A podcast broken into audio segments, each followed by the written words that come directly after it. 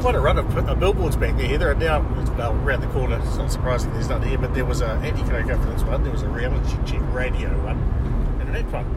And here come more act ones. Mm. Farming community. We dri- we're driving uh, on our way to the uh, Kai- one of the Kaikoura candidate meetings, and uh, so passing all of these things on the road, and hence the traffic noise you can hear. Yeah, it's a bit like I Spy with my little. Oh, there's Winston, in the local candidate. Yep. And on the same farm paddock, there's an ag side behind it, Winston, uh, New Zealand First Farm side, and an anti-co governance one on the other side of the road. This is hilarious. This is State Highway 6 in full bloom. Um, I'm Heather Roy. And I'm Simon Ewing Jarvie. Welcome. Welcome to VoterTorque podcasts. Um, so today, um, today's significant because overseas voting has opened. Yep. And early voting starts on the 2nd of October. So, Yeah. gosh, I hope my papers arrive soon. I've got mine. Have you? Yeah. Yeah, well, the Pony Express moves faster in the South Island.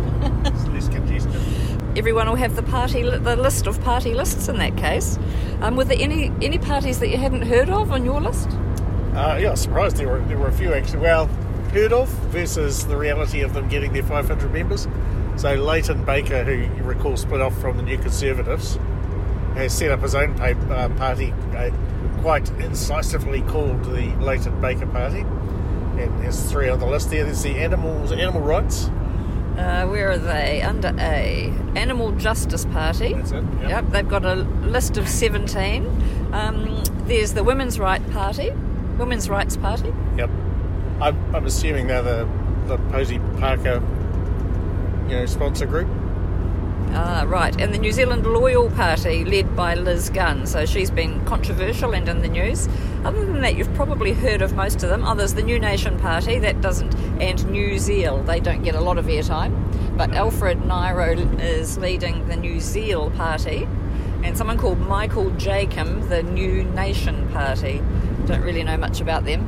No, uh, um, there's, but good on them. They've they've put themselves out there, and they've obviously, well, you hope they've obviously managed to get 500 members, which is not easy. No, that's right. So the law dictates that to be able to register a party in New Zealand, you need to have 500 paid up members. And you may recall a few years ago, people were questioning whether Winston actually had that many and whether those members were paid up. Yeah, and the same happened with United Future and Peter Dunne. At one stage, there was a challenge on his membership. Yep. Yep. So, um, you know, it's, it's not actually quite as simple as you might think to start a political party, and hard, ru- very hard work actually running one. Yeah. So, um, yeah, what message have we got for the voters around the party lists? Well, do your research is one thing. I mean, I know there's been a bit of um, there's been a bit of discussion as we had a question in the last episode on um, you know ACT uh, discarding some of its um, uh, some of its members as candidates, but uh, there's plenty of people in other lists that uh, have probably said similar things on social media.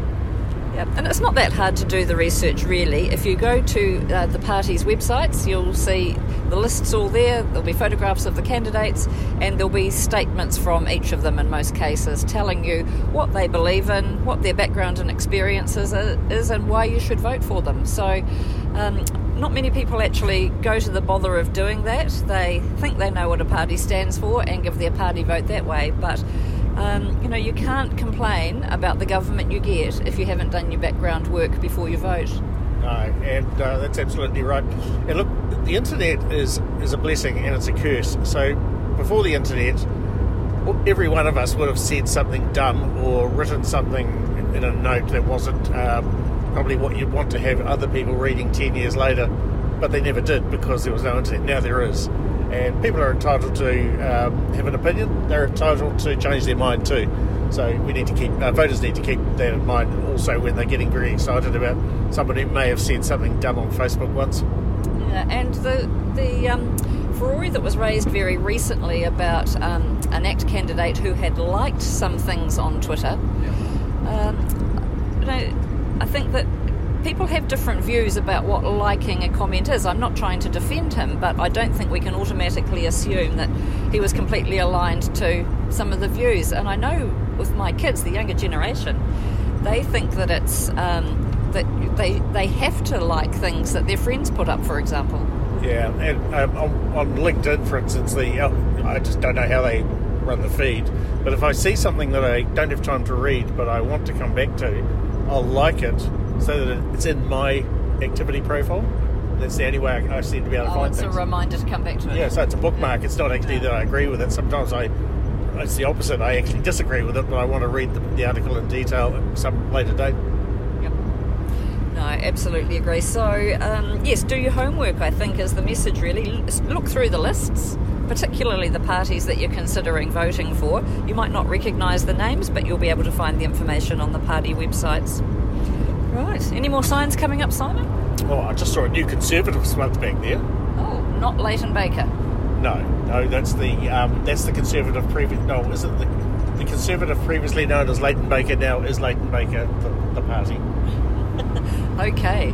Well, um, it really is becoming crunch time to vote, isn't it? Are you going to vote early or wait till election day? No, I'm going to vote on Monday as soon as it's open, um, and um, get that done. I mean, if you if you know if you know how you want to vote, just get on with it. There'll be a few policy announcements dribble out over the next day or two, but essentially it's too late for parties once people start voting. Yeah, exactly. Um, just going back to the list briefly, I was down at the lovely little coffee cart, the Tui coffee cart down in the Havelock Marina.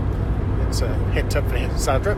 And um, we were discussing the list because she'd got hers as well, and she said there was all these parties that she'd never heard of, and she said, why would they do it? When I explained, you know, you had to get 500 members and all that sort of thing. And I said, well, uh, because people like us are now standing here discussing them, it gives them a platform that they might not otherwise get. They can get to go to candidate meetings where media will cover it, uh, whereas media might not go to hear what they've got to say individually. So it is a it is a way of platforming yourself.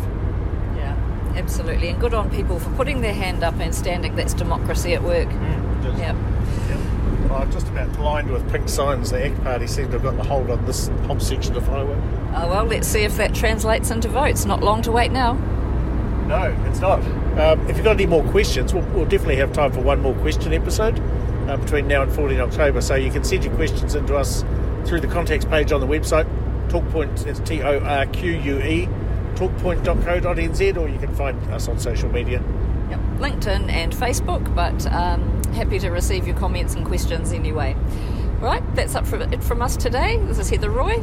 Simon Ewing, Jarvie, see ya.